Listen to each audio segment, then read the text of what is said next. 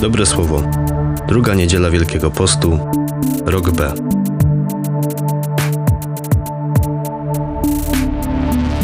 Góra spotkania.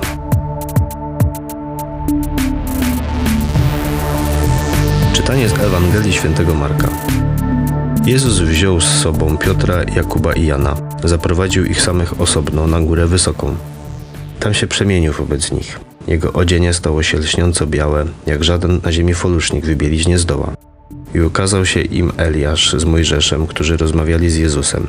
Wtedy Piotr rzekł do Jezusa: Rabbi, dobrze, że tu jesteśmy. Postawimy trzy namioty: jeden dla ciebie, jeden dla Mojżesza i jeden dla Eliasza. Nie wiedział bowiem, co powiedzieć, tak byli przestraszeni.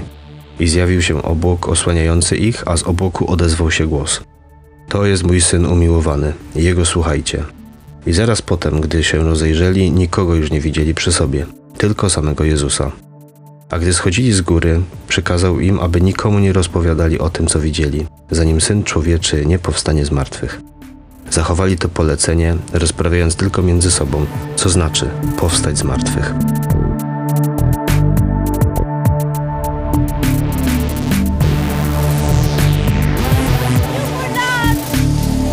Ależ cudowna sceneria. A święty Marek Ewangelista też nas dzisiaj zaprasza na górę. To góra Tabor, gdzie Jezus udaje się wraz z Piotrem, Jakubem i Janem. Ale geografia przedstawiana u Marka ma głębsze symboliczne znaczenie. Y, Góra w Biblii jest miejscem zażyłych spotkań z Bogiem.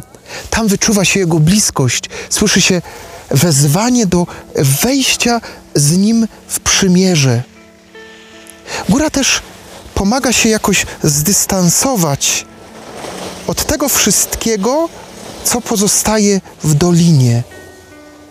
Gdy Marek przywołuje górę Oros, myśli również o miejscu szczególnej bliskości z Bogiem, o miejscu modlitwy, życiowych wyborów, o miejscu, na którym padają bardzo ważne słowa. Masz taką górę? Własną górę bliskości z Bogiem, górę słuchania Go i, i radzenia się, górę rozmowy z Nim albo i milczenia.